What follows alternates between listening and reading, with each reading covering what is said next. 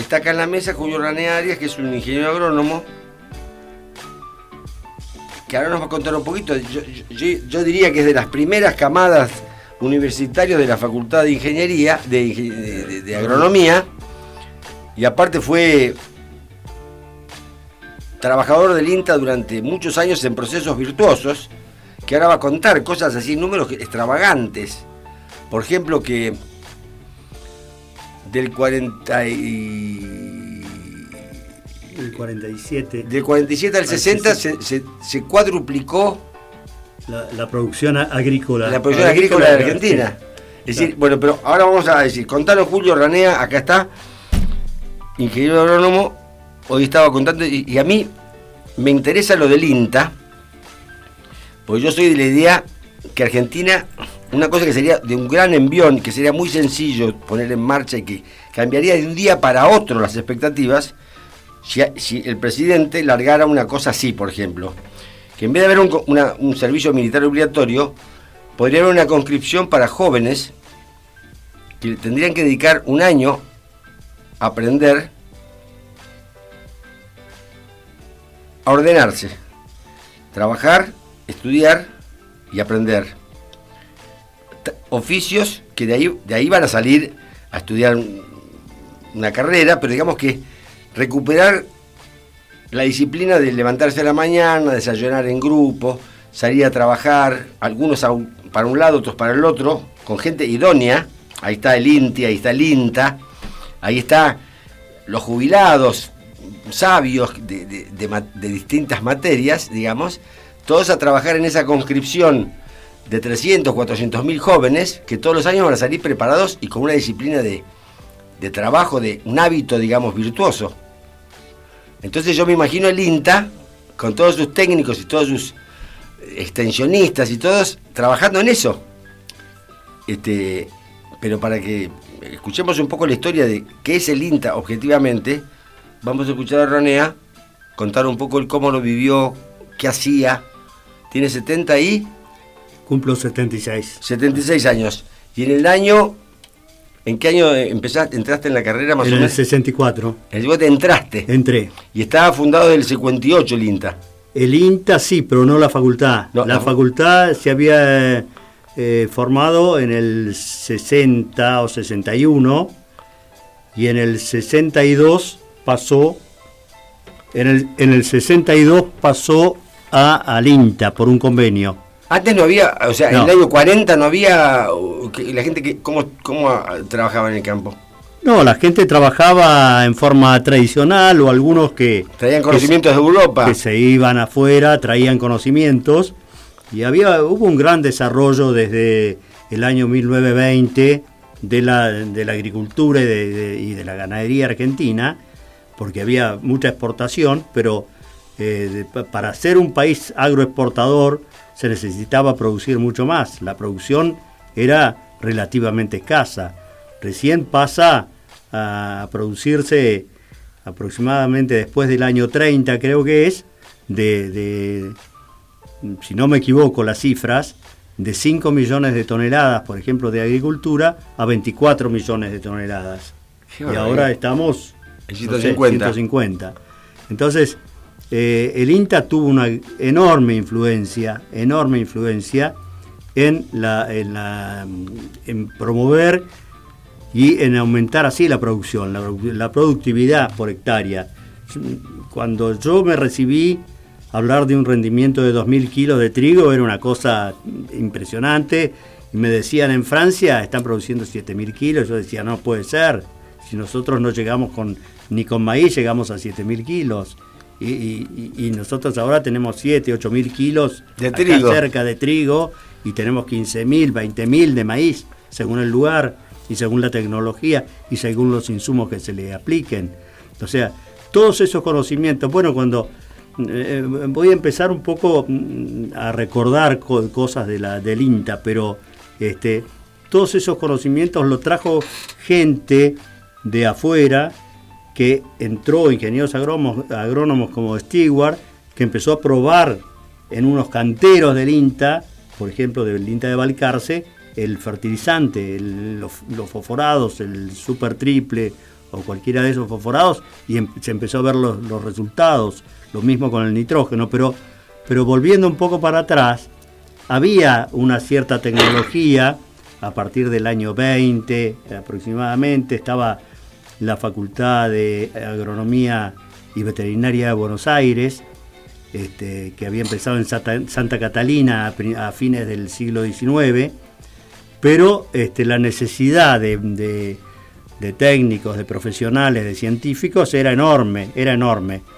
Y, no había cómo formarse, había muy poca capacidad de formación, no había gente capacitada para formar y tampoco había muchos ejemplos. Entonces, este, en entre el año 54-60, no me acuerdo exactamente en qué momento, este, mucha gente del Ministerio de Agricultura de la Nación este, pasa a, formar parte de lo que se llamó INTA, Instituto Nacional de Tecnología Agropecuaria.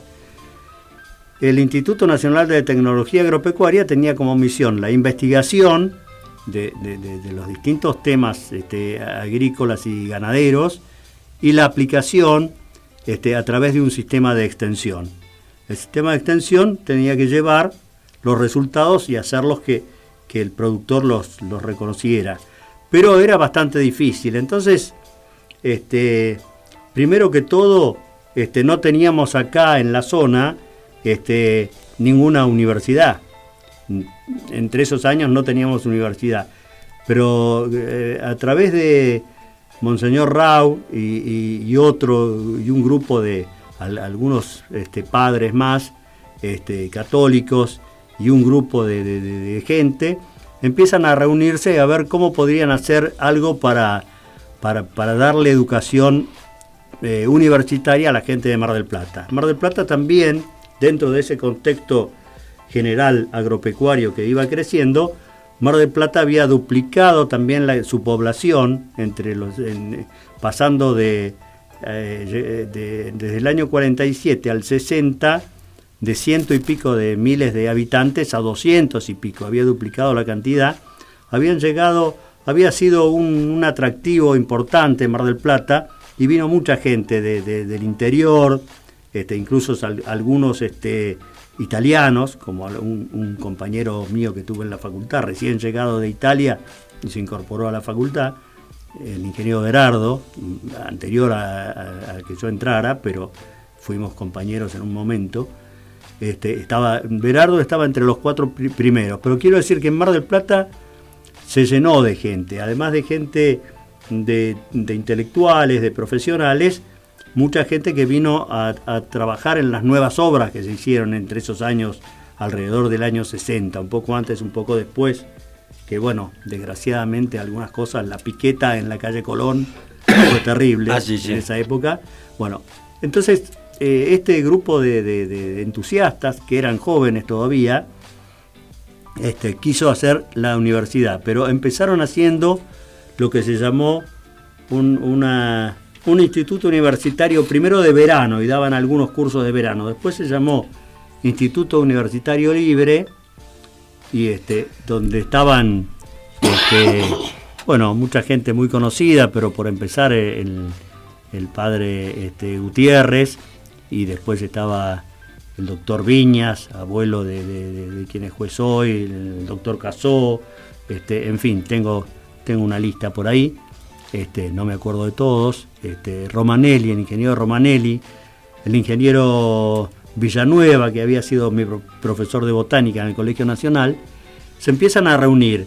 El Instituto Universitario Libre este, se llama después Instituto Universitario Libre, entre los fundadores está mi papá también, que, era abogado, el doctor Granel también, y ese Instituto Universitario Libre pone varias carreras, derecho y, todo y otras más, y pone también la carrera de ingeniería agronómica.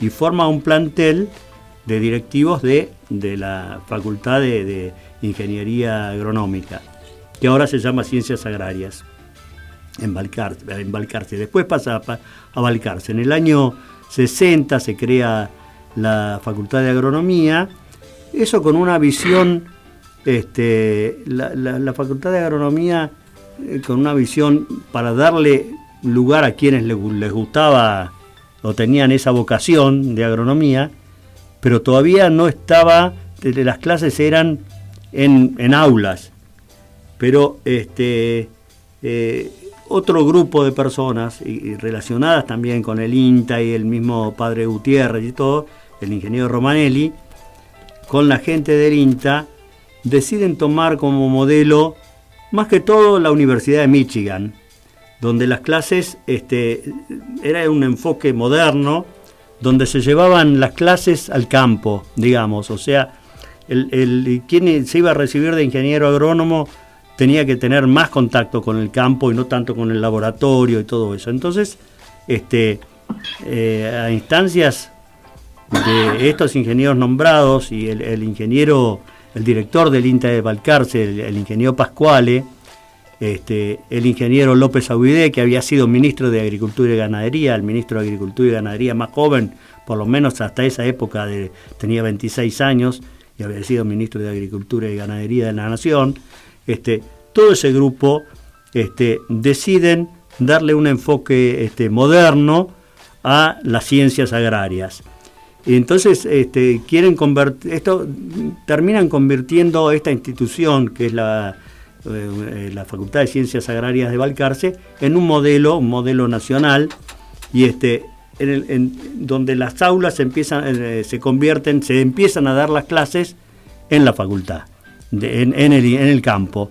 Con decirte que yo, este, mi, mi primer año lo dábamos en el laboratorio de metabolismo animal donde estaban las vacas fistuladas, que nos separaban con un biombo, estábamos sentados en unos bancos de madera y en la mitad de la clase una vaca mugía interrumpía un poquito la, charla. Y el profesor, silencio. Sí, sí, era, era, era O sea que el INTA lo funda, se funda en la época de Frondizi. En la época de Frondizi. En la época de Frondizi el INTA. Y un poquito quizás más adelante o por ahí, porque en el 62 se hace el convenio entre entre el, Instituto todavía Universitario Libre, Facultad de Agronomía. ¿Por qué se llamaba Libre?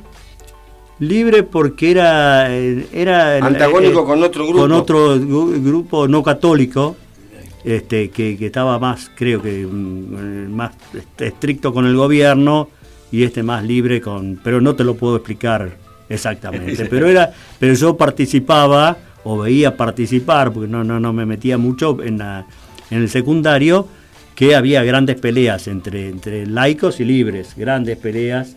Me lo acuerdo a Giordano Chegoyen, en, ¿te lo acordás? El tipo. Hablale al este, micrófono. En, eh, Giordano Echegoyen, que era, era este, libre, y eran, eran los católicos, digamos, era una, una lucha así, los otros eran laicos, pero no, eh, no, no, no, no, no me interesó mucho la política, así que no participé de eso. Este, bueno, la cuestión que, pero sí el campo fue, eh, yo si no estudiaba, yo le dije a mi padre, mira papá, si no, este, si no voy a estudiar a Balcarce, me voy de recero, porque no había caso, me gustaba el campo y los caballos. Y me fui, y bueno, a modo de anécdota, nos fuimos a vivir con Justo Viera a una casilla rodante al lado de un molino, sin calefacción, sin electricidad, sin baño. Este, ahí vivimos. Tenías un, super baño. Sí, tenía, tenía todo el campo, tenía todo el campo y teníamos los caballos, pero. Y el tanque australiano.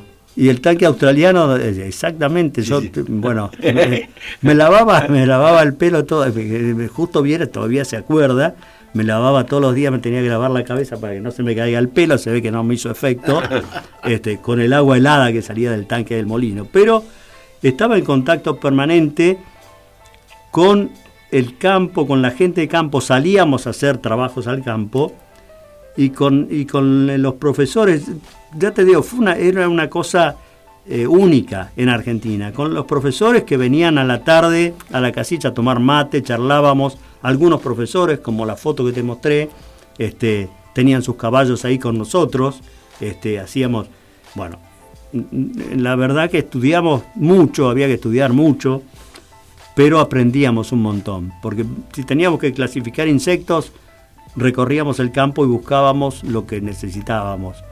este, eh, sea un Dilobopterus abderus, un, lo que sea. tenemos que buscar tales bichos animales los encontrábamos. Teníamos que ir a ver un cultivo de papa, íbamos a un cultivo de papa, lo teníamos todo al lado. Vivíamos permanentemente el campo, pero a la vez vivíamos con los productores. Los productores se acercaban al INTA y formaban parte también de nosotros. estábamos apoyados por todas las sociedades rurales de la zona. Este, no, y aparte, eh, ustedes en, los, eh, eh, el trabajo de extensión se trabajó mucho en la docencia.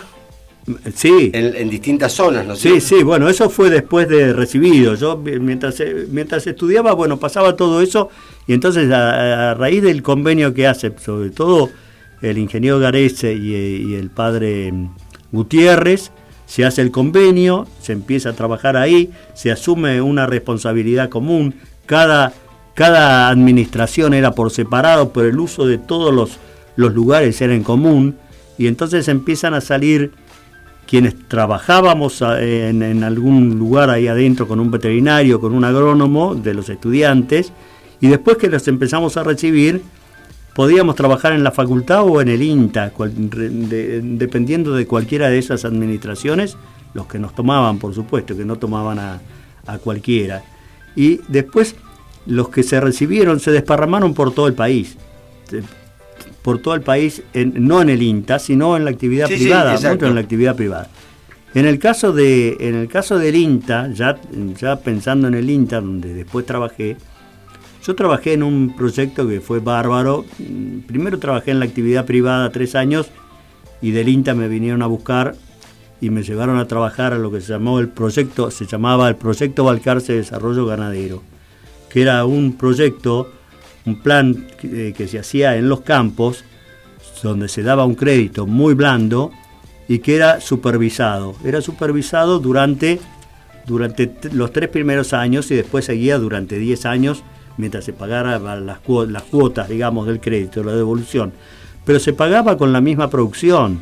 Nosotros hicimos un, estudio final después de 15 años más o menos y en un millón y pico de hectáreas, contando muchos productores, este, habíamos este, superado el 30% de la producción en un millón y pico de hectáreas, que es un montón porque además... ¿Qué quiere decir eso? Que quiere decir que si vamos a suponer, no sé cuántas vacas había, pero suponiendo que había este 50.000. no, no 50.000, habría 600.000 vacas. 600.000 vacas. Que daban, qué sé yo, 400.000 terneros. Esa producción aumentó en un 30%. Ah, la flauta. Sí, en lugar de 400.000 terneros. 520 son 520 y, 120, por año. Eso fue, eso fue el estudio final que se hizo del Plan Balcarce, que yo participé también y que bueno, tuve la suerte de, presentarlo en un congreso mundial también. Eso porque fue un resultado fantástico. Y eso fue usando. La, cosa era, nosotros sabíamos lo que había que hacer porque estudiábamos, eh, teníamos un, un director este, y, un, un, codirector en el plan Balcarce, pero teníamos un especialista. El laboratorio de ustedes, que era el campo, en, condiciones óptimas, vamos a decir, ustedes realizaban el potencial. Claro, claro, porque después en extensivo es, más difícil llegar a potencial, pero evidentemente aumentaron el 30% de la producción ganadera. En, esos campos que participaron. En esos campos que participaron. Sí, sí, y entonces, pero sobre todo dejamos la educación, dejamos sentado que se podía usar el fertilizante, que se podía estacionar el servicio, que se podían utilizar pasturas, en fin, todo eso que prácticamente no se El momento de comerlas y el momento de no comerlas. De comerlas. El momento de restringir la comida y el momento de llenar el campo de Claro, cómo manejar todo el rodeo, cómo manejar todo. La sanidad. La, sanidad, sí, se apoyaba en la sanidad, en la alimentación y en la genética. La genética ya era bastante buena, porque la genética se había ido transformando. El proyecto Balcarce fue limitado, digamos, a, un poco menos de la mitad de la provincia de Buenos Aires. Este, eso fue el proyecto Balcarce. Pero el proyecto Balcarce permitió enseñar a un montón de gente que transmitió y llevó el conocimiento a otro lugar, pero además eso permitió hacer un montón de estudios de cosas que en el INTA, adentro del INTA no sabían lo que pasaba. Entonces nosotros llevábamos los problemas al INTA. Por ejemplo, la festucosis. Está pasando esto, ¿qué puede ser? Bueno, entonces... Ah, malparían las vacas o abortaban y ustedes no sabían que era un hongo del pasto natural. Exactamente. Entonces se empezó a estudiar, eso te lo pongo como ejemplo, se empezaron a estudiar un montón de cosas, cómo matar eh, el duraznillo, cómo, viste, todas las cosas que limitaban la producción, era, si lo digo en inglés, no sé si es, pero era feedback, era un ida y vuelta. Era un ida y vuelta. Nosotros llevábamos la tecnología al campo y del campo llevábamos, llevábamos los problemas al al, al, investigador, al investigador. Este, y, Como hicimos aquel de estudio con los con el maíz que estaba negro, acaramelado, ¿te acordás? Sí. Y lo llevamos al INTA y el, y el tipo del INTA, uno veía el maíz y decía, esto no se lo puedo dar a las vacas, se van a morir. El tipo dijo, no, no ha perdido la propiedad, se ha ido deteriorando una de las... Sí, de, los productos, componentes. uno de los componentes del maíz. Sí, se lo dimos había que ver que no tuviera algún hongo. Exacto. Se, da. Perfecto. Y bueno, todo fue así. Y entonces, eh, el, INTA en todo el país estuvo así, anduvo muy bien. En este momento no sé cómo está, yo estoy alejado de todo, en realidad estoy alejado. Bueno, pero como este, todo, viste, tiene, hay una parte que es como, como una renguera que tiene el país porque está todo, ¿no es cierto? Sí. Este, por eso digo, hay tantas cosas que se podrían resolver nada más que generando un impulso positivo, pero en un sentido virtuoso, es decir, eh, despolitizado desde el punto de vista partidario y elemental, digamos, como poner a, reunir a las personas para que se despierten juntas, se hablen y se cuenten sus cosas, sus problemas, pero que al rato ya esté todo el mundo poniendo árboles o pintando rutas o, estudiando, haciendo huerta orgánica o, microemprendimientos así, algo que esté ahí al alcance de la mano, que no cueste más de lo que ya el Estado gasta en atender a la gente sus necesidades, digamos, ¿no? Por eso yo creo que el INTA y el INTI, más los jubilados idóneos en, en técnicas, en industrias, zapateros, electricistas, es decir, en un año creo que tendrías ya encaminado la salida del país. Todo lo demás que evolucione con la macro, pero que hay un problema de micro economía, digamos, que está muy. La gente está muy como a la, a la deriva. Claro, claro. Entonces, este, ya te digo, yo. En las cárceles lo mismo, la gente que tiene que efectivamente estar presa, que no puede estar libre, igual tiene que ser levantarse a la mañana, estudiar, trabajar. No, primero es trabajar porque ahí hay que mm, jabón, agua caliente, no sé, sábanas, almohadas, comida. Claro, cada uno debiera por lo menos producir lo que consume. Lo que consume y después si quiere estudiar, le armamos una, una estudiar, perfeccionarse, estudiar la Biblia, no sé lo que quieran, ser abogados, como mucha gente en la vida civil lo hace. Este, bueno, y mucho más la gente que está un poco a la deriva, que los padres no tienen laburo, que están viviendo de, una ayuda estatal, digamos que tiene su límite y, aparte no genera una disciplina, un orden. Yo creo que ahí el INTA, yo digo el INTA porque veo cómo son, conozco, a vos te conozco y conozco a muchísima gente que se formó en ese, en ese momento, digamos, que fueron tipos que justamente fueron como los apóstoles, ¿no? Que salieron a todo el país en todas las agencias, en todos los en todos los provincias, en, las ciudades importantes, en, Batán, en, ¿cómo se llama? En Otamendi había una, agencia, es decir, quiere decir que pasaba eso, se replicaba en, todo el país y el país, en un sentido, a pesar de las dificultades, ha evolucionado en ese aspecto. Y el INTI, digamos, en la parte tecnológica, industrial, también se ha evolucionado en, muchos aspectos, digamos, mandamos satélites a la estratosfera o al espacio. Quiere decir que está la cosa ahí, ¿no es cierto? Entonces, ¿qué es lo que está faltando? Recursos hay, porque, ya te digo, yo pongo el ejemplo de la basura.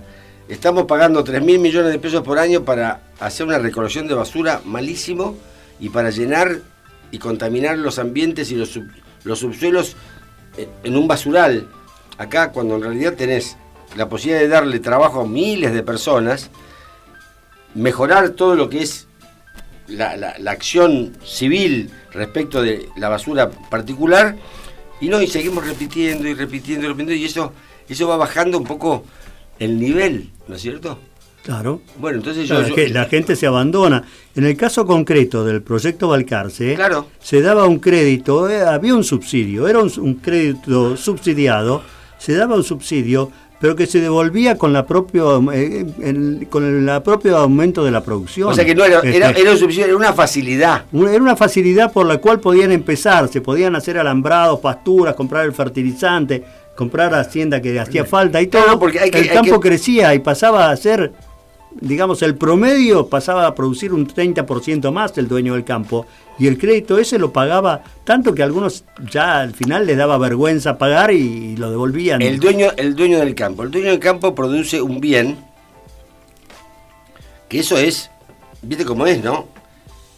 Está unos años produciendo una cosa y después entra en la carrera, en la, en la cadena comercial. Pero finalmente es alimento, impuestos, trabajo. Claro, camiones que, llevan la y, además, la agricultura. Y, además, esa plata, digamos, que es una facilidad extendida para que el tipo, si no, no lo hace. No. No puede. No, porque no podían, sino, claro. Es que no puede, pues es La gente cree que el pasto es una cosa que nace. Ese pasto que nace naturalmente no se puede comer, porque si no tenés un desastre de producción, porque hay muchas enfermedades en los pastos después de un determinado tiempo se van deteriorando las calidades. Bueno, si el INTA, el Estado, dentro de un proyecto nacional, propuso una cosa que tuvo un resultado positivo. Para mí fue, fue, mucho más positivo lo que pasó después, que eso se, se, transmitió, se transmitió tradicionalmente y la ganadería creció. Sí, creció un montón. y antes que era una cosa de, de oídas, ahora todo el mundo tiene un asesor ¿Por qué? Porque es muy caro, muy costoso que te vaya mal. Claro, seguramente Argentina, yo creo que debe ser uno de los, de los países mejor preparados del mundo en cuanto a asistencia técnica, tecnológica. Toda la tecnología que tiene Argentina es impresionante. Yo creo que tiene que ser modelo en este momento en el país. ¿La parte agropecuaria? La parte ganadera y, agropecuaria, sí, ganadera y, agricultura todo lo que se hace por, satélites, imágenes satelitales, estudios de suelos, todo lo que se hace ahora eh, es una aplicación del conocimiento sobre el campo que deben tener pocos países del mundo. Y además tenemos el potencial en el campo. O sea, lo que se produce es excepcional lo que se produce en Argentina. Esos rendimientos que hablamos hoy, 7.000 kilos de trigo, 15.000 mm, kilos de maíz, qué sé yo, 3.000 4.000 kilos de soja, no, no se dan en cualquier lado. Y se dan acá en Argentina. Después, bueno, se, pierde, no llega, llega un tercio, llega al, productor le llega un tercio de todo lo que produce, desgraciadamente, ¿no? Bueno, y otra, bueno, ahora entramos en otro día, podemos hablar de eso y podríamos tener acá a gente que está, viste, que ahora viene la onda buena, sobre todo porque en las, en las periferias de las ciudades la lucha contra el venteo de, o el venteo no, la dispersión, el, ¿cómo se llama? La deriva de los herbicidas, ha generado mucha controversia, aún en la parte extensiva, pero hay eh, una nueva materia y una nueva área en el Departamento de Agricultura, bueno, el Ministerio de que es este, la agroecología, que es muy interesante, yo estuve mirando y leyendo, que es un camino a realizar, ¿no es cierto? Yo, por ejemplo, hablo con mucha gente y, muchos productores dicen, no va, ¿quién puede bancar eso? Es decir, el tiempo que tardás en producir, claro, Sarandón, que es un especialista en, el tema, dice, claro, vos producís menos, pero gastás menos. Bueno, ah, entonces el, producir menos de más calidad puede generar un problema también para la producción mundial. Es decir, la comida de todo el mundo. No es que no haya comida, sino que está mal distribuida. Imagínate si a eso le sacás el 50% de la producción mundial. para ir a ese esquema que aparte, para llegar al 50% de lo que producimos ahora con la agroecología, no sé quién nos podría afirmar cuándo podría suceder de producir en un campo sin herbicidas claro, el 50%, por, ni siquiera el 50%. Entonces quiere decir que es muy interesante el debate, porque te pueden, los tipos te lo pueden mostrar. Yo acá lo entrevisté hace años, no a Sarandón, sino un campo que él atendía, que llegó a producir, o está produciendo 3.000 o 4.000 kilos de trigo orgánico. Pero pasaron años para llegar a 3.000 kilos. Claro. Así que entonces yo le decía, pero imagínate vos que nos, nos pusiéramos, o sea, no me puedo oponer a eso, le digo, pero quiero que tiene que haber una alternativa, lo que se llamaría la transición a eso.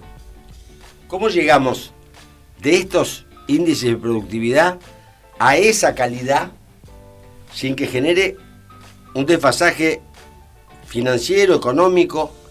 Es decir, entiendo que, como decís vos, el papel aguanta cualquier cosa, pero hay un camino de llegar a cero herbicida, vamos a poner, no labranza cero, porque fíjate que hay que hay, que, volver a, lo convencional, digamos. Sí. Que yo decía, pero ¿cómo? Hemos evolucionado en la parte de la siembra y la erosión gracias a la siembra directa y ahora vos decís que hay que volver al arado, a la de reja. No, el manejo está bien. ¿Vos has oído algo de eso, de, la agroecología? O eh, algo y yo creo que hay una cuestión, como vos decís, intermedia, porque, por ejemplo, hay, hay agroquímicos y agroquímicos. Hay agroquímicos que no son contaminantes, por ejemplo, usar fertilizantes. Incluso se pueden usar fertilizantes orgánicos. El fertilizante entra al suelo desde ya que es, es este, no es una cosa natural encontrarse con un montón de superfosfato triple arriba de coso. Claro. Pero si uno entra al suelo, el fósforo está en el suelo y el fósforo es una de las cosas que se va con la planta. El día que, que, uno cosecha, se va el fósforo. ¿Y a quién se lo sacamos? Al suelo. Yo un día saqué la cuenta, cuando uno cosecha este, 30.000 kilos, por ejemplo, de maíz que uno saca del campo, en definitiva, del suelo son unos pocos kilos, creo que son 100, 100 kilos que salen del suelo. Todo lo demás sale del agua y del aire. El carbono sale del aire, el, hidrógeno sale del agua, el oxígeno, que los que forman la molécula, las moléculas de proteínas y de hidratos de carbono, salen del aire. Entonces lo que se va del suelo es muy poco. Se van, como yo digo, en, en 30.000 kilos se van como mucho 100 kilos. No me acuerdo bien cómo era la cuenta. Pero se van. Se van. Esos hay que reponerlos porque ahí lo que nos estamos llevando es el suelo. Entonces habría que, eh, todos los campos deberían tener una estercolera.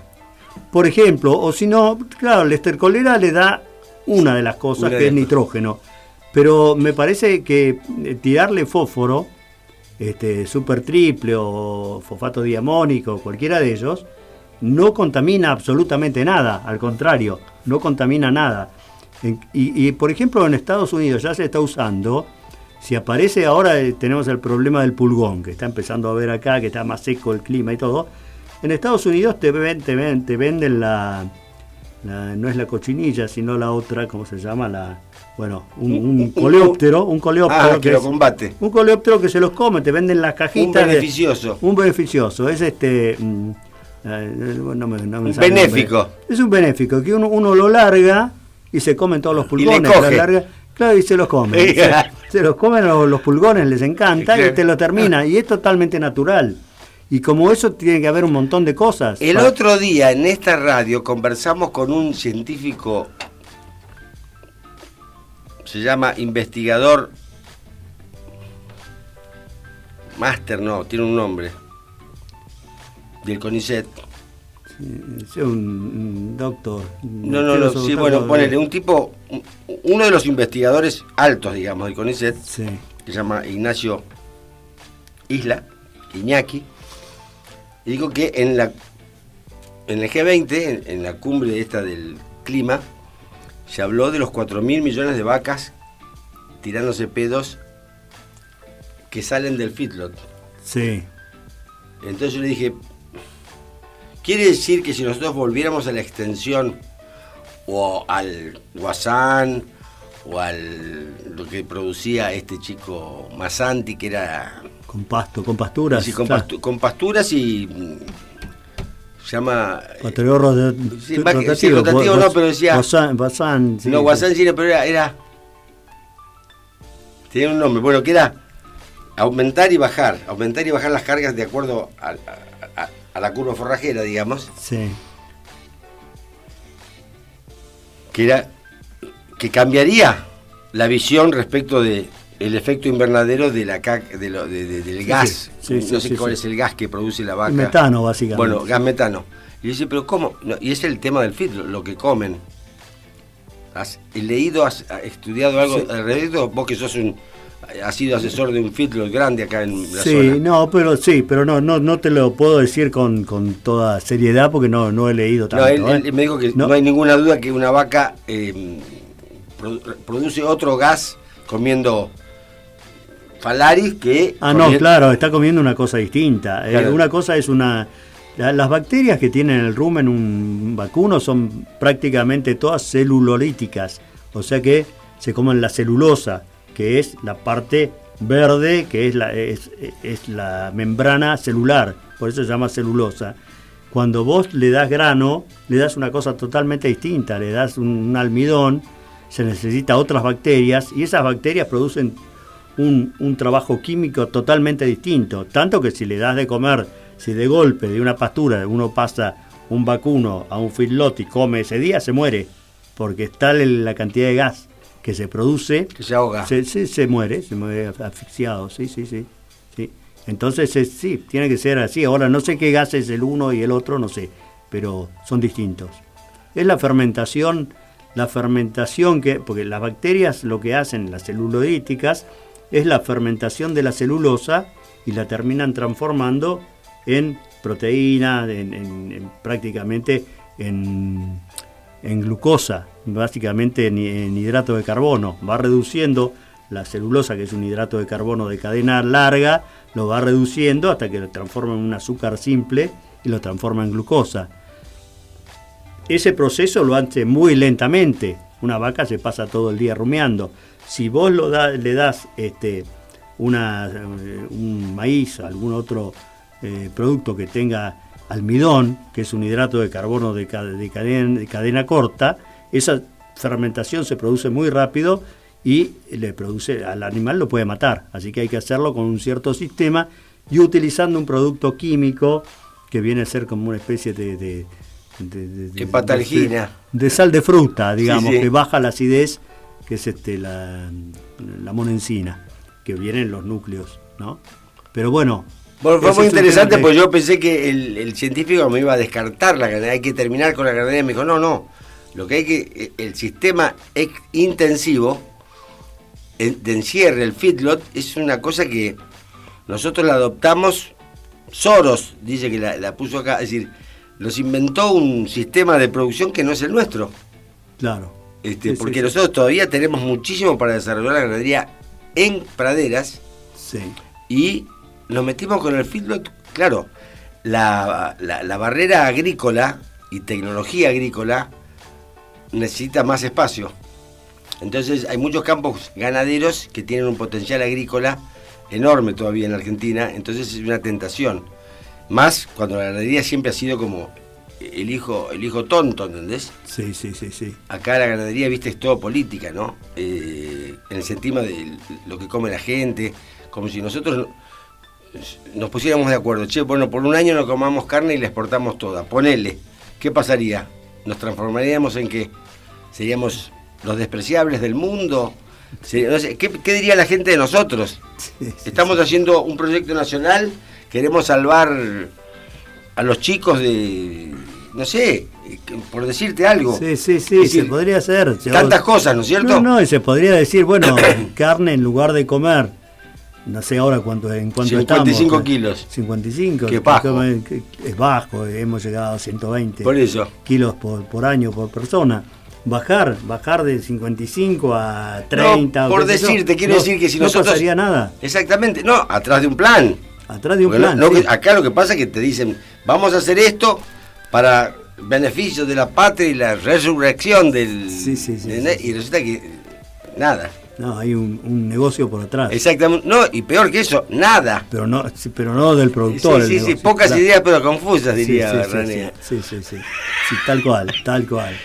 No, digamos, porque hay tantas cosas que son de sentido común, ¿no es cierto? Ayer explicaba una senadora cordobesa el cierre de las exportaciones de carne, que ya lo hicieron hace unos años y fue un desastre, ahora lo hicieron, eh, duró dos meses y fue el mismo desastre. Sí, sí. O sea, en miniatura, porque no duró cinco años. Sí, sí, sí, sí, sí.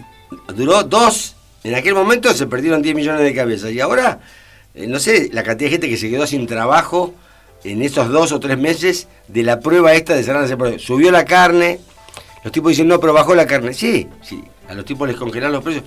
Bueno, pero lo importante acá es que Julio Aranea, puede dar fe, es un, es un ejemplo, digamos, viviente de una institución fundada en un gobierno constitucional por científicos argentinos que generaron una revolución virtuosa de conocimiento, de producción, lleno de vocación, porque hay que estar con los extensionistas y con los ingenieros del INTA que eh, son muy apasionados, este, en, toda la línea, digamos, ¿eh? Estudiantes, profesores, dirigentes.